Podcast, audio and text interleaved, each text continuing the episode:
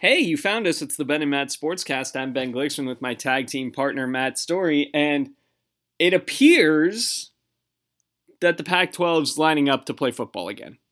Kind of does. Kind of does. Yeah. So we, we may not we may not yet, uh, as we're going to finish this conversation potentially with our year two retrospective of ASU.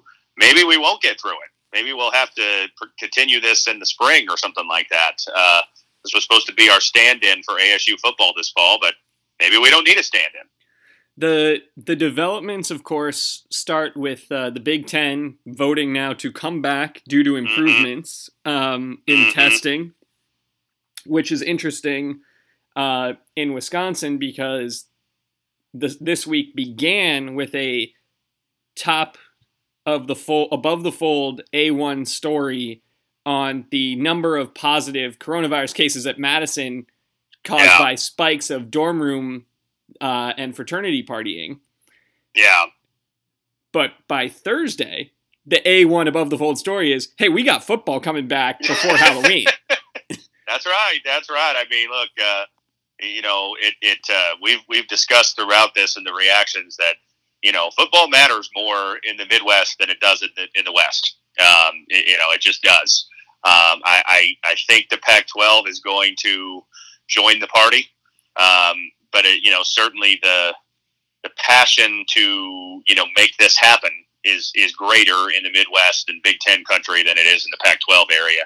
That's just a fact we have to accept. Um, but you know, yeah, I, I uh, you know, uh, uh, look, I was I was happy to hear it. Um, I enjoyed last Saturday watching some ACC and some Big Twelve, although not a good day for the Big Twelve. Um, but uh, you know, it was good to see those conferences mostly in action. And you know, next next Saturday we get the SEC starting, and I, you know, I think. I think that the Big Ten and the Pac-12 kind of followed them. Thought that uh, when they shut down, that everybody else would be right behind them in line, and that's not how it played out and now they're reversing course and, and joining the line that didn't shut down. so let's, there's a, a number of places to go. Let's start with uh, the issue with the Pac 12 is, or appeared to be, Yeah. both Oregon and California had put rules in place limiting the number of people who could gather in Right. confined spaces. Um, Basically, eliminating football practice as a possibility. right, and, and of course, California's rule, as, is obvious, uh, allowed the LA uh, pro teams and the Mhm. 49ers to play, Right. um, but was not extended to allow the colleges to play. The- right. The, Pac 12, of course, signed a rapid testing deal, hmm uh, which was a big breakthrough. Um, jury's still out on whether it's going to be more effective than the NFL. The NFL seems pretty Sure. darn effective. Uh, It but, does. But that's It how they're touting it, is it's going to be more effective than the NFL's testing. Yeah. Yeah. Um, and, and then it appeared that there was just confusion from the governor of Mhm. California as Mhm. to what the rules actually were. Right. Right. Um, and, and finger pointing both ways that well, it's not you, it's or it's it's not me, it's you, I should say. Mhm. uh, uh, you know that that you're the reason we can't do it. No, you're the reason we can't do it. Um, and I guess they settled on maybe we can. Yeah. Uh, it kind of sounds like by the end of the day yesterday, they kind of settled on, well, okay, if you can get you know local county level approval, go ahead. And and it seems like that's that's happened in L.A. apparently. And you know the Oregon governor I know was quoted over the summer as saying like you know we're not going to let the ducks and the beavers fall behind. So it kind of feels like if California, you know, says okay, that Oregon will give the okay as well. Well, and to uh, Kate Brown's credit, the, the governor of Oregon, she has been internally consistent this whole time. She Yeah. she has said if there are protocols in place that Right. meet with approval, then they can play. Right. And right. and yeah, what she yeah. was what what I think she was relying on was the fact that no one, and I think this is a a potentially large screw up on the Pac-12's part, is no one was communicating with these places, or at Yeah. least not with the right people to try to get this done. agreed. Um, agreed. and, yeah, and look, yeah. to be fair, both California and Oregon have other more pressing concerns right now uh, Sure, on the governor's plate with the fires that are right. going right. on. Yeah. Um, but Yeah. still, it seems like clearly once everyone just started negotiating through the media, they were able to get it done and get it done quickly. yeah, yeah, it's amazing what a little a little pressure can do, and you know certainly the, the pressure was ratcheted up on the Pac-12. You know, yesterday morning when the big Tw- when the Big Ten announcement came out. Um, and and it, you know basically up until then it seemed like I mean we had discussed it, it seemed like no one really cared about the Pac-12 and then as soon as the Big Ten announcement came out it was like well all right Pac-12 you're up you're on the clock and and yeah that's uh, that's where it went from you know Larry Scott saying well hey we can't do anything as long as six of our schools can't practice to you know Gavin Newsom saying I didn't say you can't practice what are you talking about to by that night saying, "Hey, we, we might have something here," and the, the presidents are, I think, supposed to meet tomorrow, and don't know if we'll have uh, you know anything official, but it seems like the the oars are in the water that maybe by next week we've got a you know a, a new start date for the football season. Yeah, well, and, and I do think that on this limited issue, I will give Larry Scott credit. He he did come out as soon as the Big Ten announced and said hey, look, we're not we're not waiting because we're waiting because for the Big Ten. Wait. Right, right. I, yeah. I'm waiting because I was told that I can't do this, and as right. soon as I'm told right. I can, I will. Now, right, right. I, I understand that the Big Ten has more money to pay lobbyists because they're not renting space in San Francisco and paying their conference commissioner millions of dollars. True enough. Yes, yes, that is true. Yeah, yeah, yeah. I, mean, the Pac-12 has has certainly handled this from a public relations standpoint better than the Big Ten did. We discussed that when the cancellations came out, when the when the reactions have come out.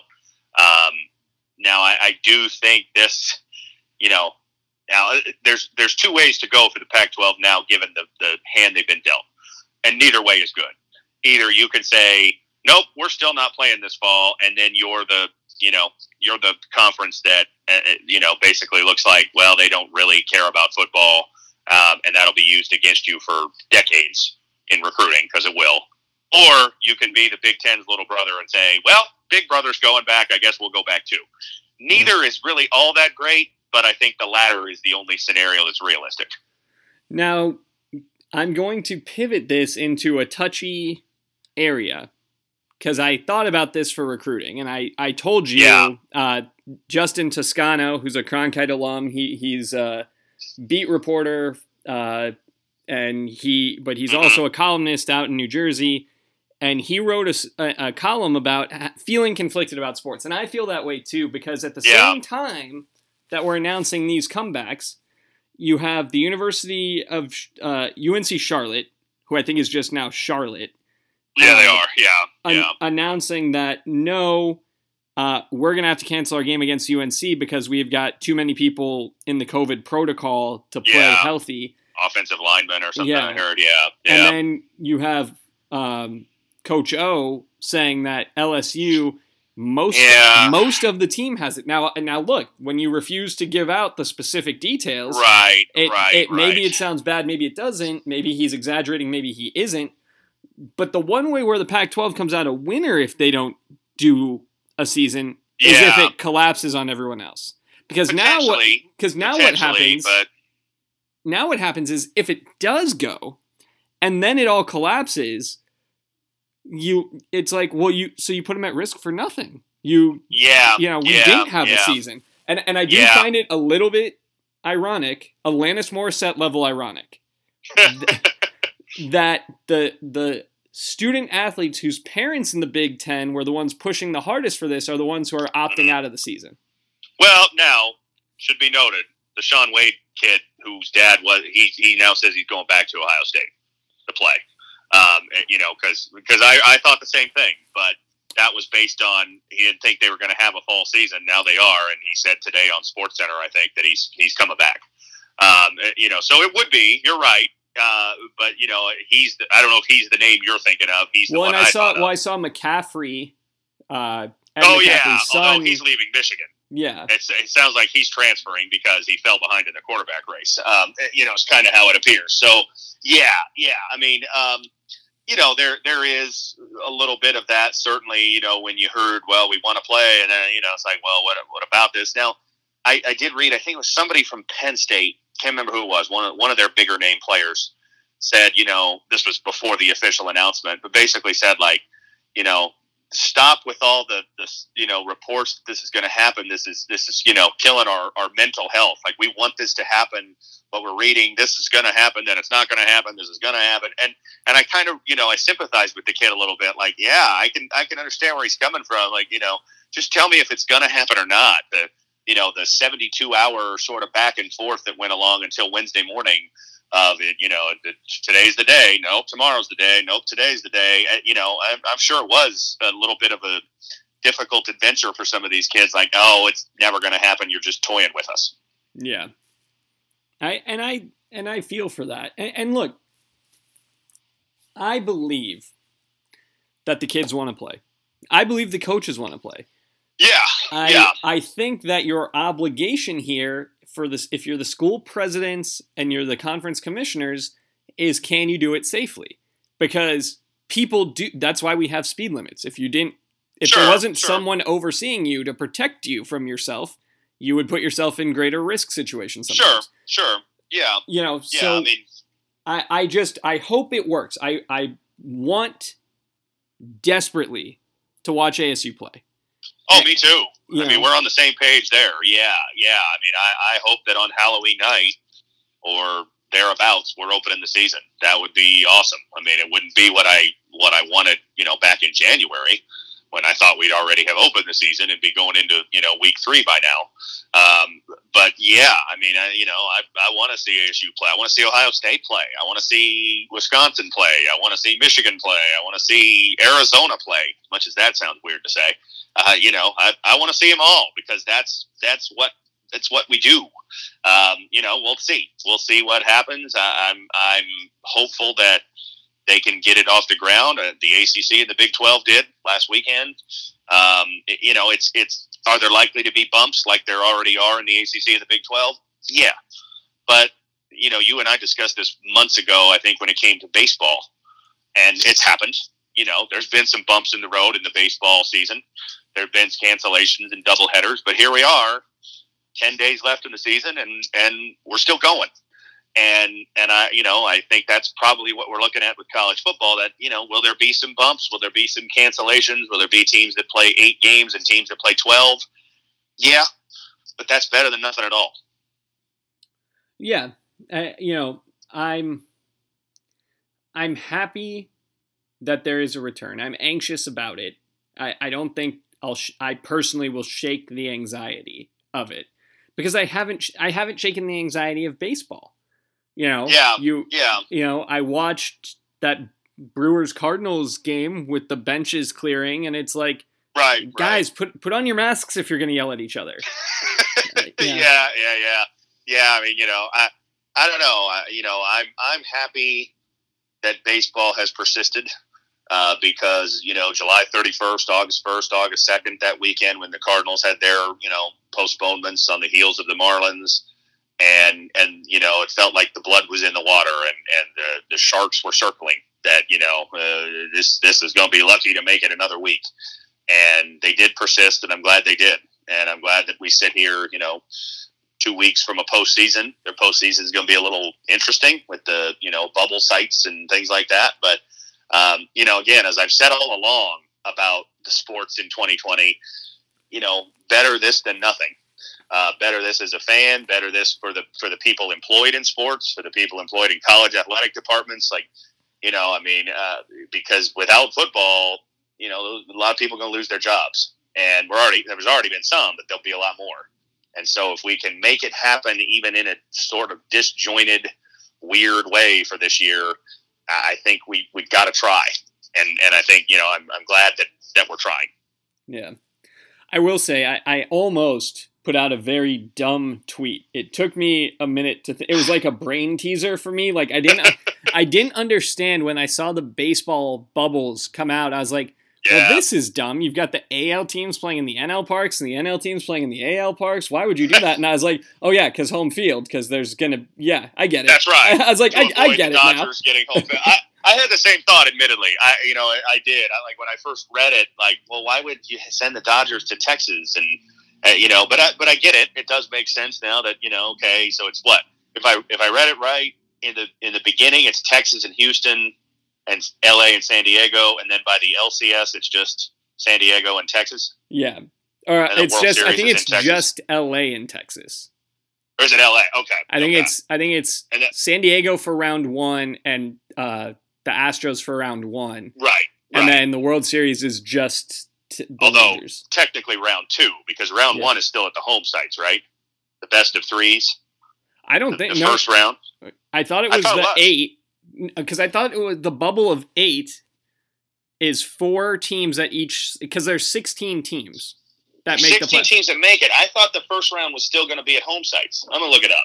Okay, I could think I think without read looking, that. I think that it's bubble sites for all of them because they're playing straight through with no off day.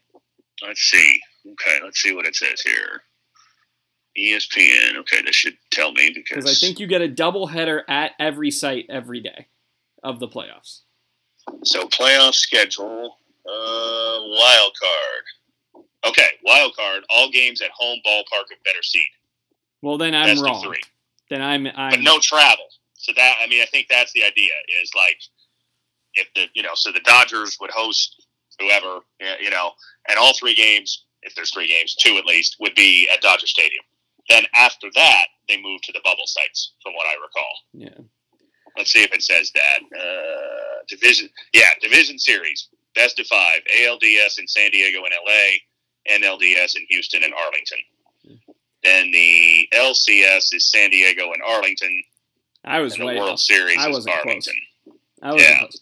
There's there were is close. I mean, LA, San Diego, they're not that far apart. There's a 50-50 chance. So there is a uh, there is a fun wrinkle that I like um, yeah, with the Cardinals makeup games.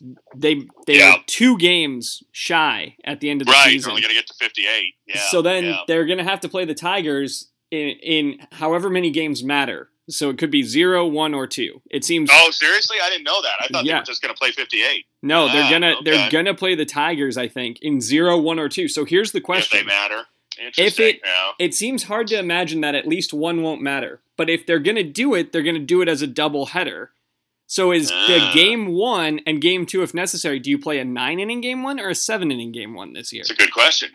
It's a good question. Yeah, yeah, because you're not. You're probably not going to know that only one matters going in. No. Because if they lose, I mean, if they need a win to get in, or if they a loss knocks them out, what if they? What if the other result happens? Yeah. Uh, that's a good question. I mean, I think you'd almost have to play it a seven, right?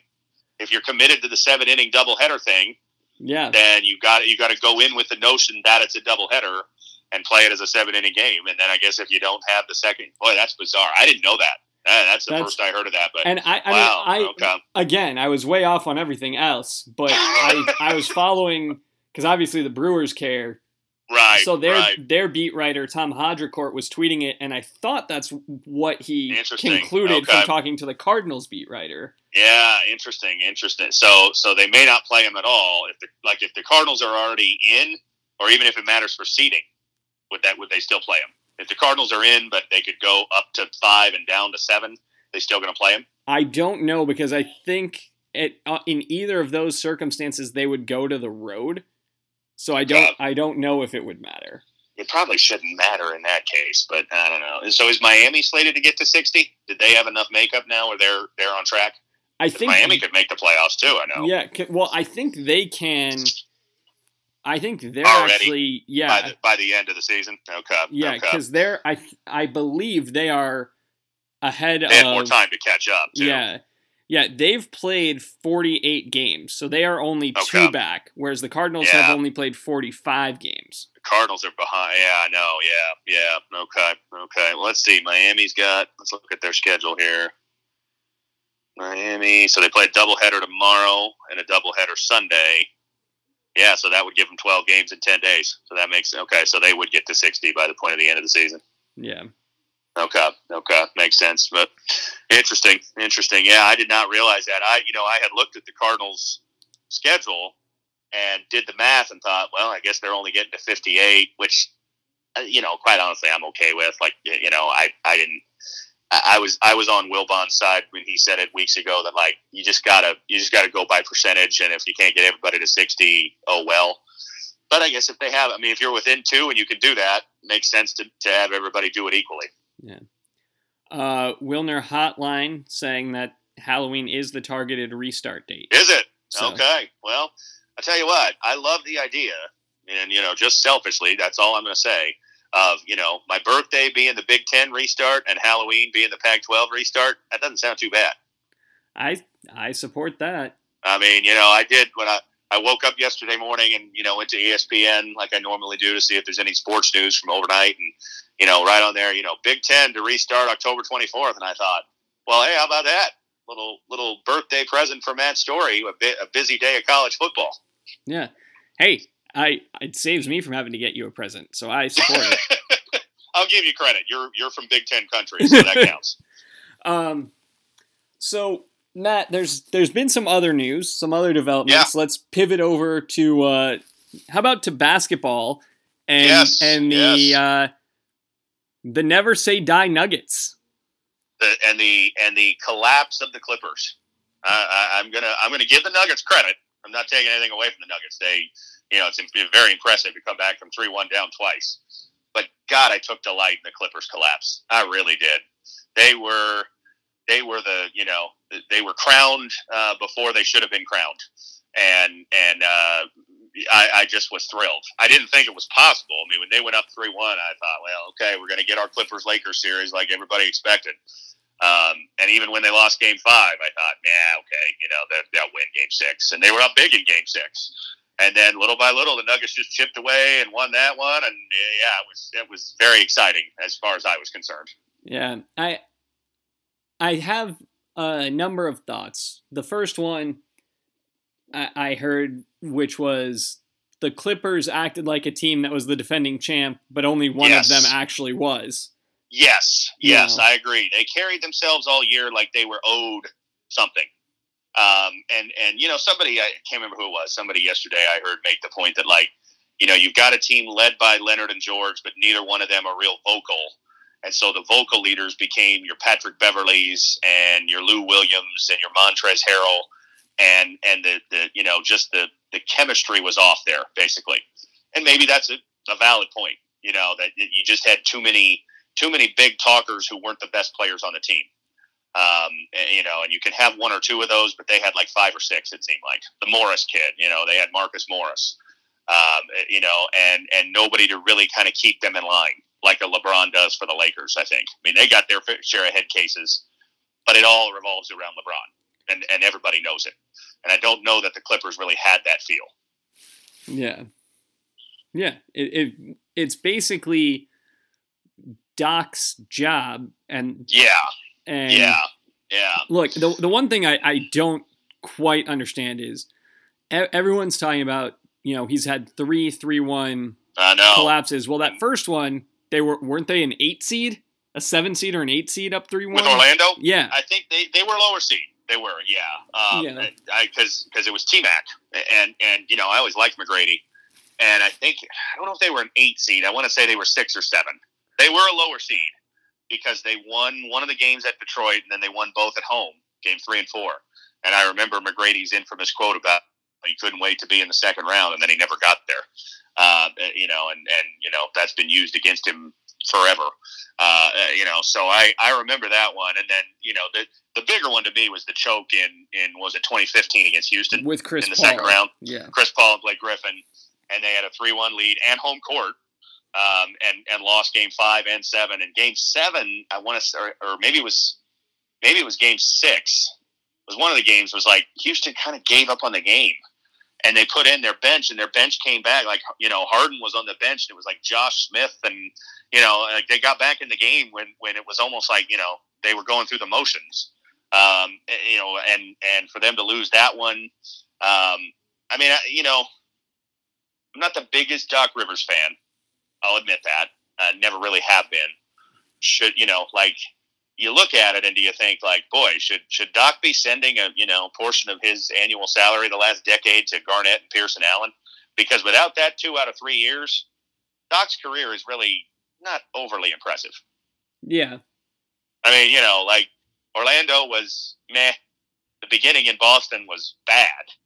Then they got Garnett and Allen, and they won the title, and two years later they got within a win of, the, of another title. And the Clippers has just been okay, but never passed the second round. So, like, I mean, you're paying big bucks for a coach to never get you past the second round.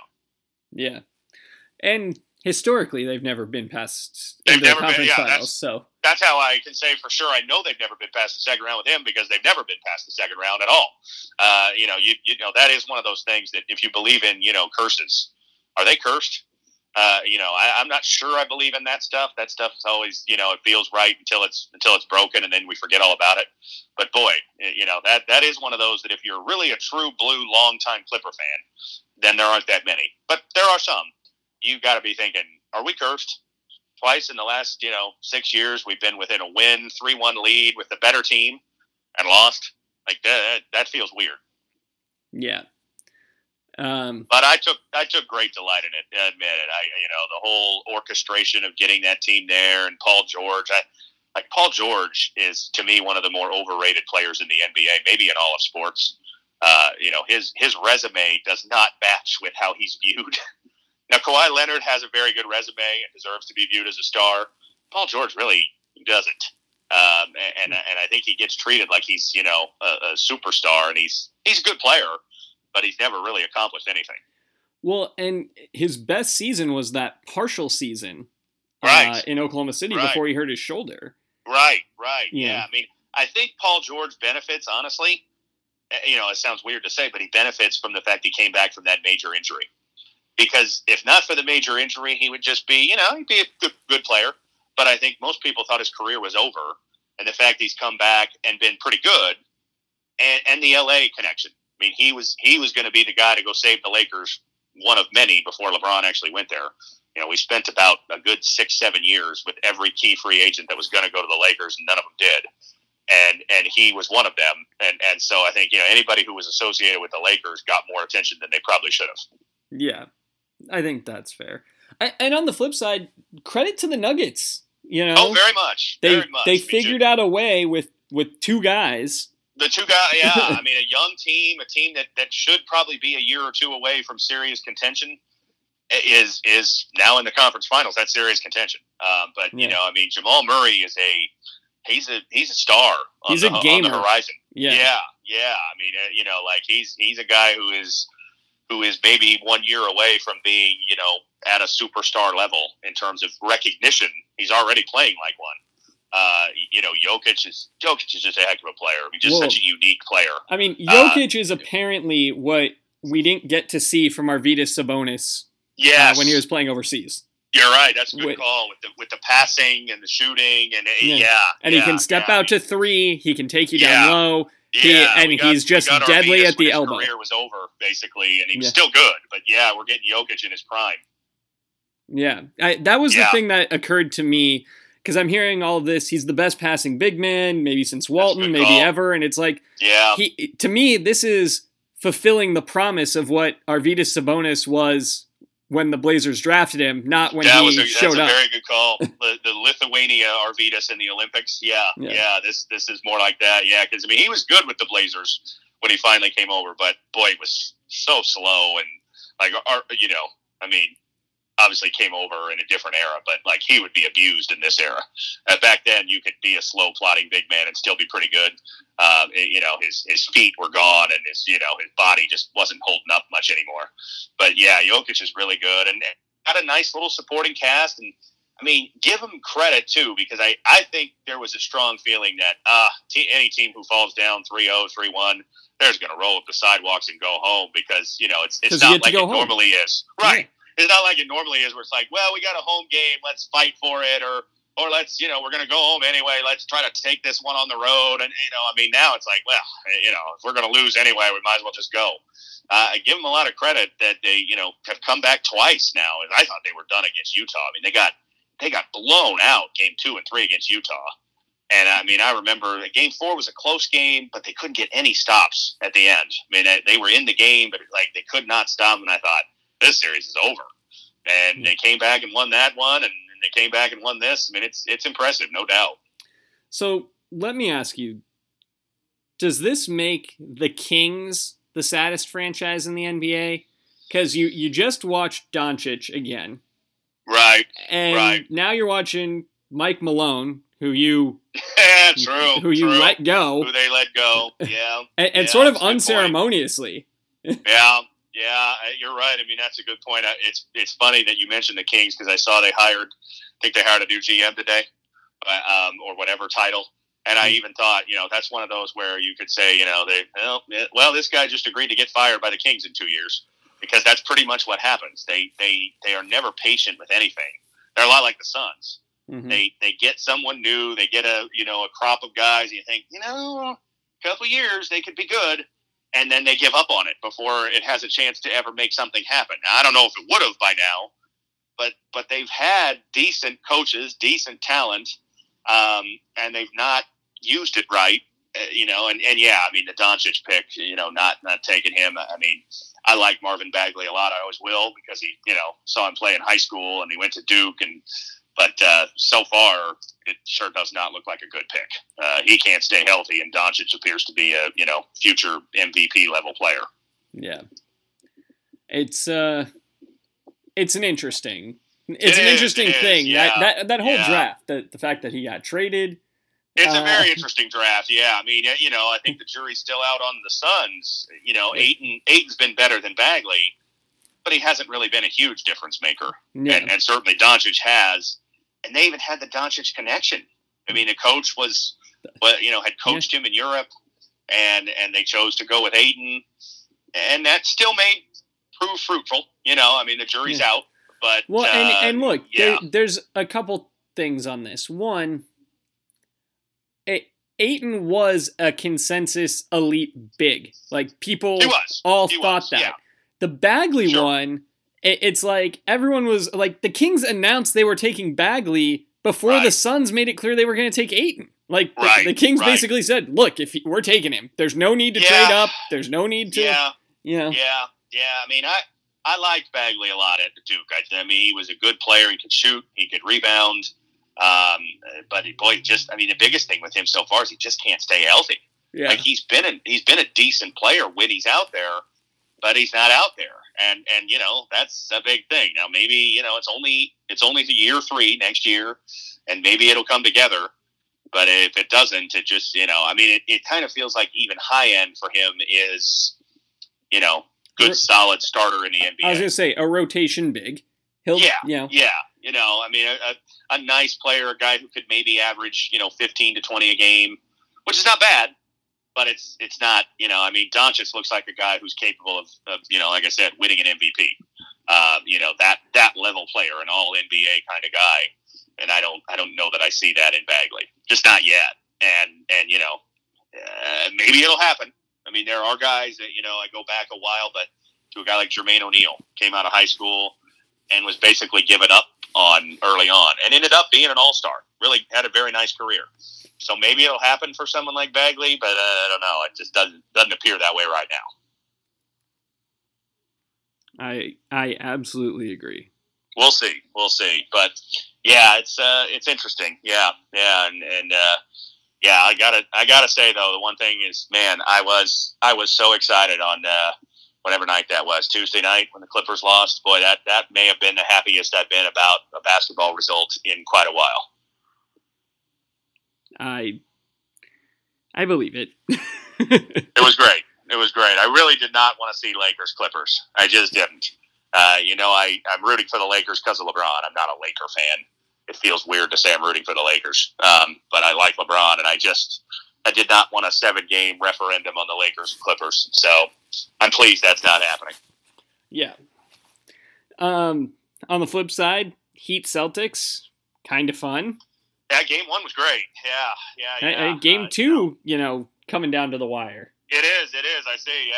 Yeah. So I mean, it's a fun series, and certainly not not the series that I think most people expected for the Eastern Conference Finals. Um, you know, it's uh, it's been an interesting because you know the first round played out pretty much according to form. I think the Heat were five and the Pacers were four, but that was pretty much an even series going in. And every other series, you know, top seed won. But the second round sure didn't. Uh, three of the lower seeds ended up winning, and and you know the Heat winning in five uh, was was a big surprise. Uh, I'm sure it was a bigger surprise up in, in your neck of the woods. Um, yeah. And and you know uh, the Although- Raptors. You know, uh, I- I w- know. I will say this: there are people here now who are saying like, "Why? I mean, we knew this was." It's like, no, you didn't. No, you didn't. You you yeah, it's it's always easy to say in hindsight, like you know, uh, you saw the warning signs, and and you know, I mean, sometimes that admittedly is true. You know, we've we've had that a little bit. Like, I mean, I go back to um, ASU 2007 football. You know, like that team was eight zero, but you saw the warning signs that like this may not be for real. That said, I don't know that the warning signs were there from Milwaukee until they got to until they restart. Like, I mean, uh, the the regular portion of the season didn't really see a lot of warning signs that this was going to happen. But they never seemed right once they got to Orlando. And I think people thought that they would be able to turn it on, and they just never did. No, well, and the other thing that's interesting is now, to me, there's this groundswell of Milwaukee, you know, talk not talking heads, but the Yeah. like radio show calling people. Yeah. Well, Bud's got to go. He doesn't. He, he just can't make it work. It's like Bud's led them to the best regular season record back to back seasons. Like, I know, I know. I mean, it's a it's a tricky decision. I mean, I've heard the you know, I think it was PTI, one of them, and they're both you know familiar with this guy because of where he coached. Compared him to Marty Schottenheimer. You know, is he a, is he a regular season coach? Can you can you count on him in the playoffs? I, I'm leery of saying you can't, um, but you know, it, it's tough. I mean, two years in a row, you've had the top seed in the East, and you had a 2-0 lead in the conference finals last year and lost four in a row and then this year you you know you go out in five in the second round. Like those are those are tough to get over, and you don't get a long leash in the NBA most of the time. You know, uh, two years like that, a lot of times that might be it. I would hesitate on getting rid of him, but I could also see that you know certainly if Giannis says, "Hey, I want a new coach," oh yeah, he's gone. I mean, that's how it works. You know, uh, that's- if that's Giannis says no, you know, he's gone. Yeah, Now, yeah. for my my take on it's a little different. Like last year was the first year, and in Yeah. the NBA generally, you got to get beat to Sure, to sure. to pull through. get a little heartbreak before you you go through it. Hmm. Yeah, agreed. And this year, look, they should have had home court advantage, and instead They they, played in Orlando. Like it, it Agreed. doesn't. Agreed. It's a it's a weird year to make any sweeping judgments. Yeah, I mean, there's no doubt. It's a it's a very you know, no one plans on having four months off in the middle of a season. No one plans on you know being the number one seed but not having home court advantage. Uh, you know, and and I I do agree that you probably should be a little leery of making any major changes. Um, but the pressure will certainly be on next year. I mean, Oh, absolutely. I mean, on him and the entire franchise next year because of Giannis's position. Oh yeah, absolutely. Um, before we go into the 2005 ASU football season, Yes. I there was one other sports moment that I think it needs commentary. Did Okay. you see in today's White Sox Twins game Josh Donaldson's home run yeah. slash Uh-huh. ejection? I- yes. I don't know if I'll if we'll ever see that again. To yeah. to get Yeah. thrown out as you cross home plate Uh-huh. because you're arguing the strike call from two pitches earlier. Uh-huh. Uh-huh. I did. Yeah, I did see that. Yeah. Yeah. That was uh, an interesting moment. Yeah. Yeah. And you know, that's. I guess you know, big picture. That's the that's the beauty of baseball because there's so much. There's always something unique going on. Uh, and and that was certainly unique. You know, yeah, you don't usually see a guy get thrown out as he's crossing home plate. Yeah. Um. So let's now pivot to our right. our previously scheduled topic, which Yes, got just blown out the window. we're getting too late, but you know that's that's okay. Um, so the 2005 season is most memorable for Game Two. Uh, Yes. What was slated to be a road game against the then number five LSU Tigers hmm uh, got abruptly moved to Sun Devil Stadium, even though LSU still wore the home jersey uh, due to Hurricane Katrina. It got thrown together quickly. Tickets were given away for free. Uh, they played the LSU video Yeah. board entrance. Entrance. That was awesome. I remember how cool that was. Yeah. You know, and, and that that to me, uh, you know, college game day October 1st against Yeah. USC and that Yeah. LSU game Oh def- gosh, defined the season. Um, absolutely, and and and just such what ifs. I mean, uh, you know, uh, we we discussed them whatever month we did that. You know, sports what if discussion, and uh, that is, I mean, if there's if there's ever a what if season for Arizona State in the years that we've been here or, or since, uh, that's it because that team was, was pretty good, and they could have easily won both of those games and could have been five and zero and who knows what would have happened. And instead, they ended up seven and five, and that, team should have been better than that. Yeah. They they wound up when you look at it, they finished the year unranked and they lost to every ranked opponent they played. Yeah, yeah. Plus yeah, I mean, Stanford. just such a such a weird year. We you know got off to the you know easy start, crushed Temple. I remember that. You know Temple was bad, and Mhm. and we crushed them like we should have. Um, and then God, that LSU game, we we had the game in hand. Uh, I mean, that was the game. I believe. Didn't we give up a blocked field goal and blocked punt touchdown back to back? Uh, and then the early Doucet. the early set for the winner. Yeah, I mean that, that was the thing. So we were up. I'm looking at it here. We were up 17-7 going to the fourth. First play of the fourth quarter, blocked field goal, return, touchdown. Minute and a half later, Craig Steltz blocked punt return touchdown. So the momentum totally goes away from us. We fall behind by four. We bounce back, take the lead, score on the next drive. They take the lead. We take the lead again. Sam Keller, two touchdown passes in the fourth quarter you know, I mean, we, we showed moxie. There, You know, like the bad breaks went against us. We come back, take the lead, and then wasn't it fourth down? The, Yeah. JaMarcus Russell to Doucet. Yeah. It was Oh God, yeah, and it was, you know, back of the end zone, barely staying in bounds. may have not been in bounds, admittedly. I And, don't know, I think mean, he was. It counts. It counts. Um, you know, I'm not saying it doesn't, but it's one of those that if if replay existed, and I don't even think replay existed at that time in college football. No. Um, and if it did, it certainly wasn't, you know, as advanced as it is now with camera technology and the like. Uh, I'm not sure that would have counted, but uh, just just a, a heart wrencher. I mean, I I remember it's one of those moments I can close my eyes and remember exactly how it felt when that ball came down and they called it complete. And I thought, uh, you, you got to be kidding me! Like this was our game. How how'd this happen? Mm-hmm. Um, and you give up 28 points in the fourth quarter. Uh, Yeah. is how it That'll happened. do it. Yeah, But- yeah. and then we got the ball back and. And I'm looking. We, we got down to the 28. Mhm. Keller hit Moe Mutz for 27 yards, Jamal Lewis for 25, and then we went four and out, three, four straight incompletions from there. Yeah. We had on on that LSU team, you had JaMarcus Russell, who, even though his NFL career didn't become much, was the number one overall pick. Yeah, Joseph great Addai, team, great team. you know, Jacob Hester Yeah. was on that team. I mean, loaded. That when Dwayne Bowe was one of the receivers who had a good NFL career.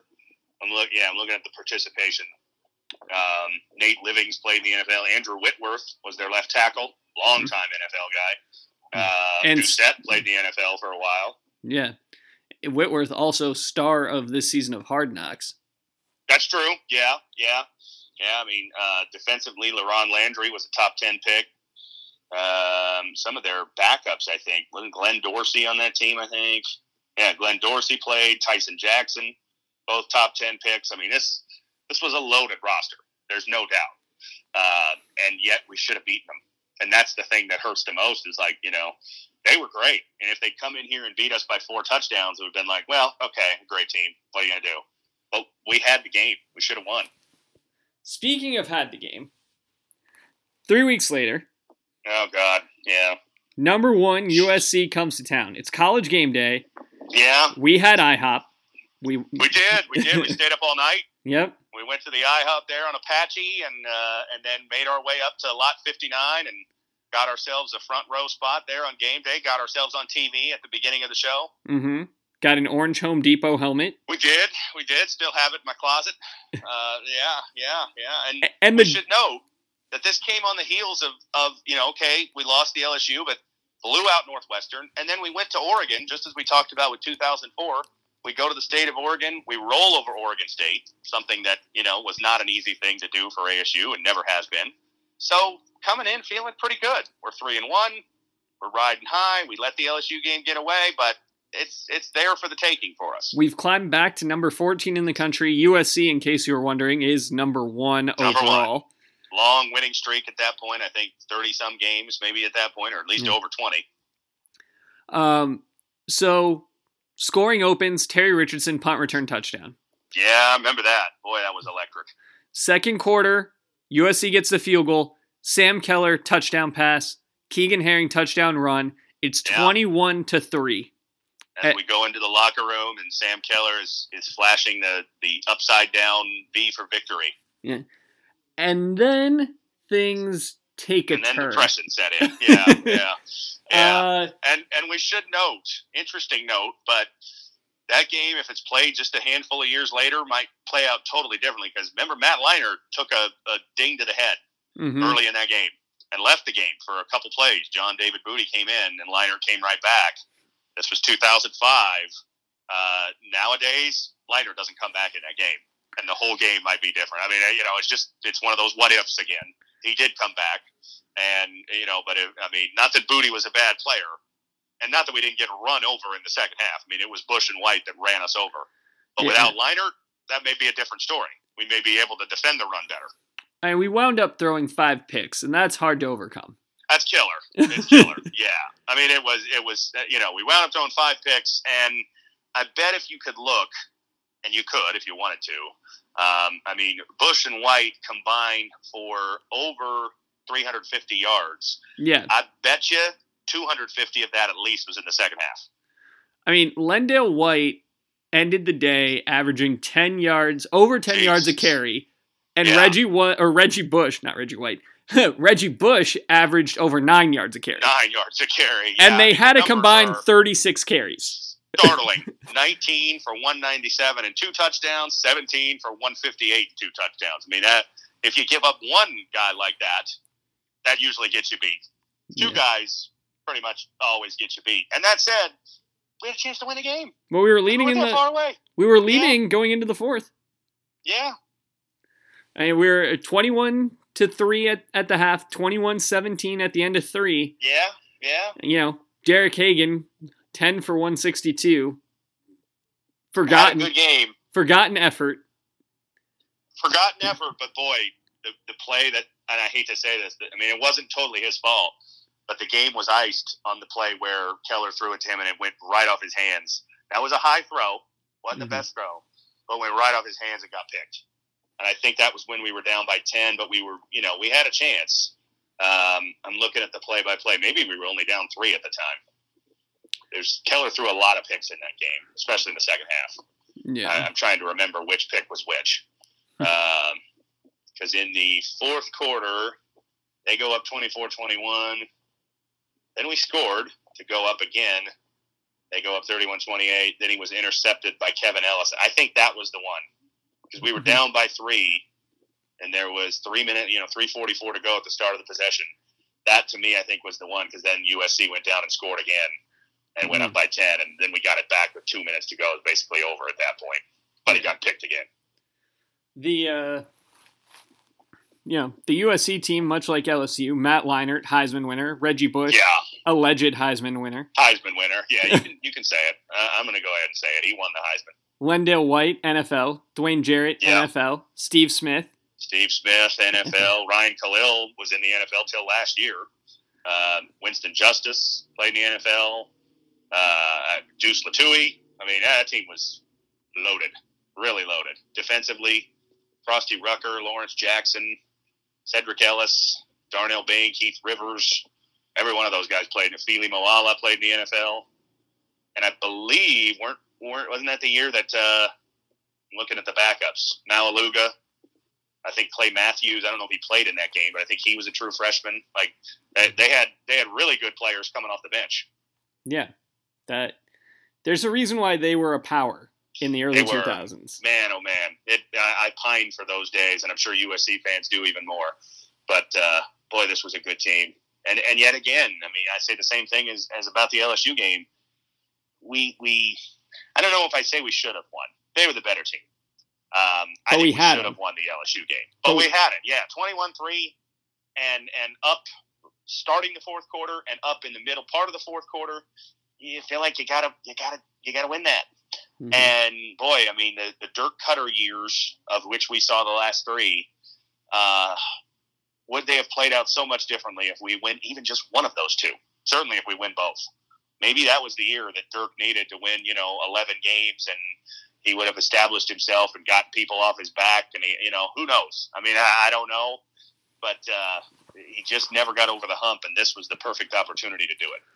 So then we come back to host Oregon and lose. And the air was out of the balloon. Uh, and, and, you just, you know, so now back to back losses. We've yeah we've tumbled all the way. the game that Keller got hurt. Yeah, he kept playing, but he got hurt, and then we go to Stanford two weeks later and get just a bloodbath. I mean, we ended up scoring late.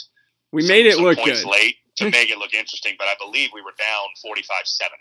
We yeah. were. I'm looking at it right now, forty-five-seven, and then and then our white knight Rudy Carpenter comes off the bench, throws three touchdowns in the in the second half, gets some garbage time points, and takes over the job from that point on. He didn't. Uh, he started every game from that point until the end of his career in 2008.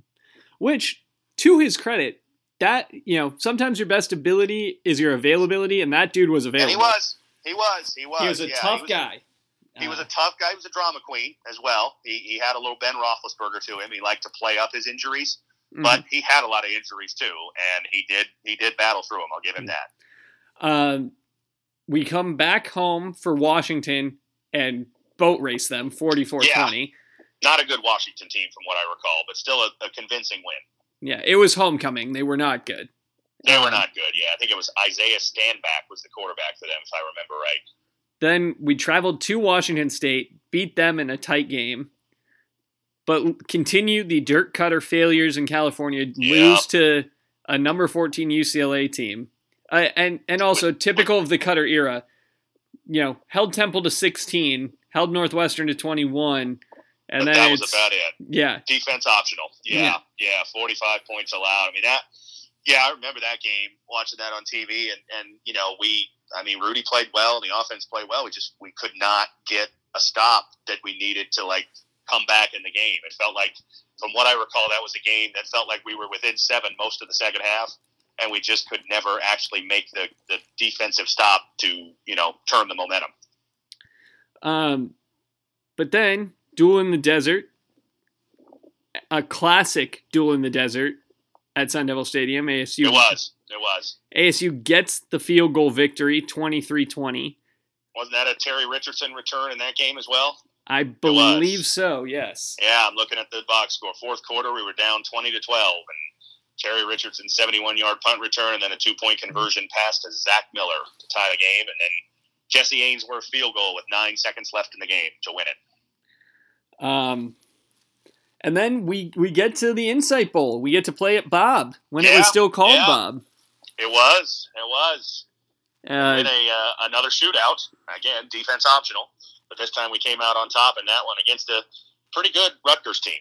Was that? I believe that was a Schiano Rutgers team. It was Schiano. It was Schiano. Yes, I, I, I know it was Schiano. I mean, in part because the only pretty good Rutgers teams of our lifetime were Schiano, but also I remember Schiano was uh, famously complained that that uh, ASU did not have to fly in and thought that we should have had to get on a plane, take off, and land at the Phoenix airport in order to replicate the experience of traveling for a game.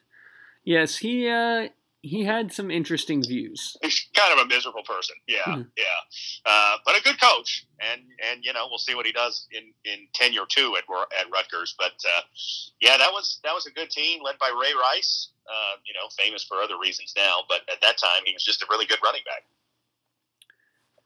So, reflections on this season. This is the most what could have been year. I mean, I think so. Don't you? I, I mean, uh, you know, I, well, because you flip you those two, you win those two games, and you're a yes. top five, top. Oh God, yeah, top oh, one yeah. team. Yeah, maybe, maybe. I mean, if if you beat LSU, now granted, the LSU game would have been taken with a little grain of salt because of everything that was going on with them, and they were, you know, they couldn't practice and they had to travel and yeah, all of that. But but, but still, we were number fifteen them, at that point. Legit. Yeah, Yeah, so you probably move into the top ten, and and then you you know you beat Oregon State, who's a good team, and then if you beat USC, who was the team in college football at that point in time, I mean there, there was there was no debate. Now Texas ended up beating them at the end of the year, but at that point in time, October of 2005, USC and everybody else. Well, I mean, Texas game, beat them, and we they only beat them after ESPN declared them the greatest true, college football team, team, ever. ever. Exactly, exactly. So, yeah, I, I, mean, we might have been number one or certainly in the top five in the country.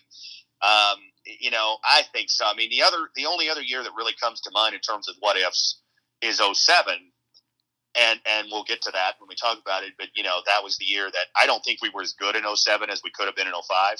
But we went 8 0. The schedule breaks went perfectly for us until November when we played Oregon with a healthy Dennis Dixon, who then blew out his knee the next week, um, and then played USC on Thanksgiving with a returning healthy John David Booty, who had missed a couple games early. If those games had been flipped on the schedule, we'd probably go 12 and 0. Mm-hmm. As insane as that is, because that team wasn't that good, honestly, they probably would have gone 12 and 0 if they'd gotten just a flip of those games. Yeah. And I mean,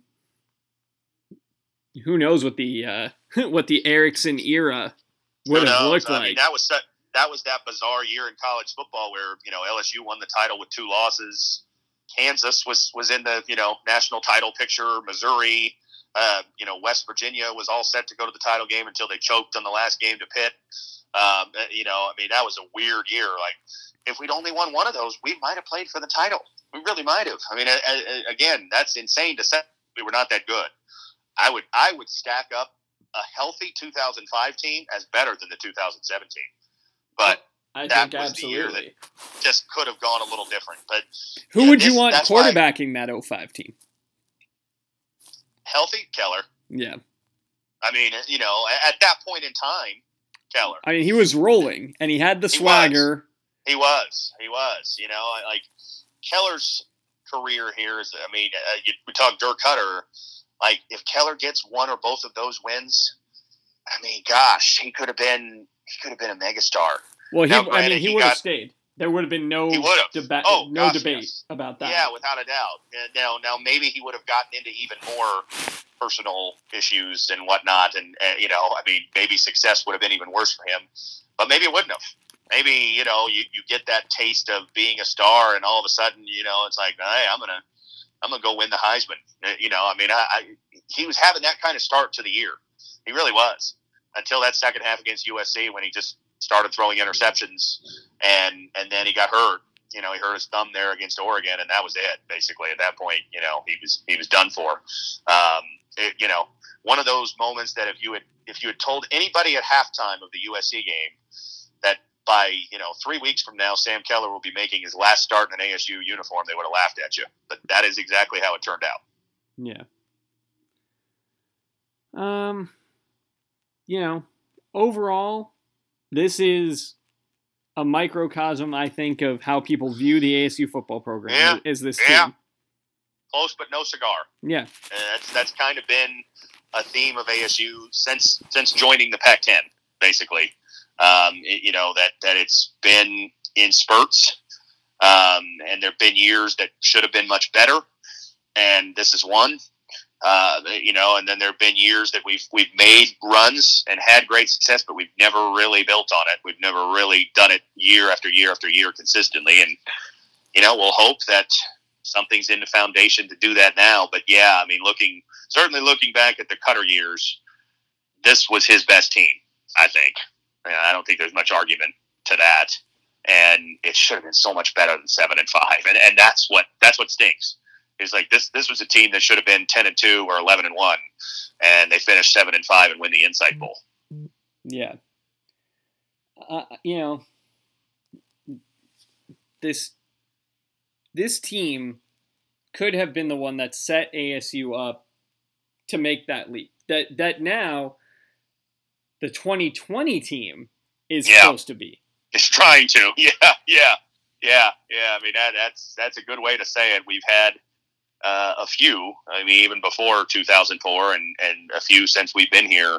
Of like, all right, this is the time, and boy, I mean, it, it was lined up for us. I mean, nobody, obviously, we didn't know going in we'd get LSU at home. Um, you know, but then you get that break of getting that game at home, and you get USC at home, and you get Oregon at home, and it was all lined up for us to really make something special happen, and it just it just didn't. It wasn't a bad year, uh, you know, as we talked about with 04. Most most of the years we're going to talk about, they weren't really bad, but they weren't really good, and that's in some ways the frustrating thing about being an ASU fan to this point is like, you know, when when are we going to get our really good year? Our, our year that you know like LSU had last year where everything just comes together and it's like man what a team we'll never forget that team we haven't had that yet we are now though just a mere nine seasons away from making that trip to LSU so is that the the time it's scheduled for now yeah September eighth of twenty twenty nine all right all right well I won't uh, book my tickets just yet, but um, you know, it'd be cool if it ever happens. There was supposed to be a. Uh, it would be fascinating to go back and I mean we've joked about it. It'd be fascinating to go back if you could really find how many different years that's been scheduled for since that game was rescheduled. I want to say at least four, uh, maybe more than that, and it just keeps getting pushed off into the future. But hey, maybe 2029 will actually be the time. Yeah. In between, then we've got. Uh Oklahoma State with a home and home. Yeah. We somehow managed a home and home with Texas State, which is less exciting. That's a little less exciting, yeah. And don't we have uh We've got a we whole, Michigan State? Or no, we just did Michigan State. we State. just finished them. We just so we've got. Oklahoma State, Fresno Yeah. State, Texas State, Yeah. uh, Bowling Green scheduled to come, Texas A&M, and Florida Texas A&M. are all And Mississippi State, right? Yes, are all Oh, have scheduled to State. come to Tempe before Yeah. LSU does. Yeah. And, Okay. then we we go 2028 Florida, 29 and 30 LSU home and home, and then Okay. 2031 back to Florida, and then Right. 2032 Texas. So Oh, that's right. I forgot about Texas. Yeah, yeah. I mean, there's some fun ones in the in the not near future, but not that far off. in Um, in our mid know, I mean, 40s, there's going to Yeah. be a lot of marquee ASU matchups. Yeah, exactly. Yeah, I mean, hey, uh, closer than those. I mean, those are more exciting, admittedly. Florida, Texas, LSU, but A and M and Miss State be kind of fun. Um, you know, we've I know we've discussed the idea of uh, maybe making our trip to Starkville and or College Station for one of those. Um, Mhm. and uh, you know, good good places to see, and would be fun places I think to go as an opposing fan rather than you know like we've done where we uh, Where we you know adopt embrace school. embrace the home team bandwagon for a day. Um, you know, I certainly would have no problem being an opposing fan at Texas A and M. That that'd be familiar territory for me. Uh, you know, so yeah, uh, it, there'll be some fun ones coming up, and hopefully that hopefully that LSU series actually happens.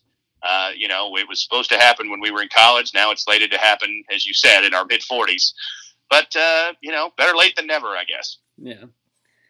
Um, I I think that really covers 2005. Like Matt said earlier, if uh, if the season happens for 2020, then- Yeah. then, this will go on hiatus. But you know, we'll probably get in one or two more. I think before the season. Although we're gonna have I- to preview the schedule whenever that comes out. We will, we will. Yeah, we're gonna we got to keep up our annual tradition of game by game picks if we get a chance to do it. Yeah. Uh, you know, so yeah, we may be doing our our full in depth Pac-12 preview a couple months later than usual, but I'll I'll take it. Um, and yeah, we'll uh, you know we'll get back to this. Maybe it'll be a, a spring football activity that we can we can finish this off, but. I think we can we can get through our college years at least. We get through 06 and 07 and then you know see where we're at at that point. Yeah. Well, until next time, he's Matt. I'm Ben. It's the Ben and Matt Sportscast.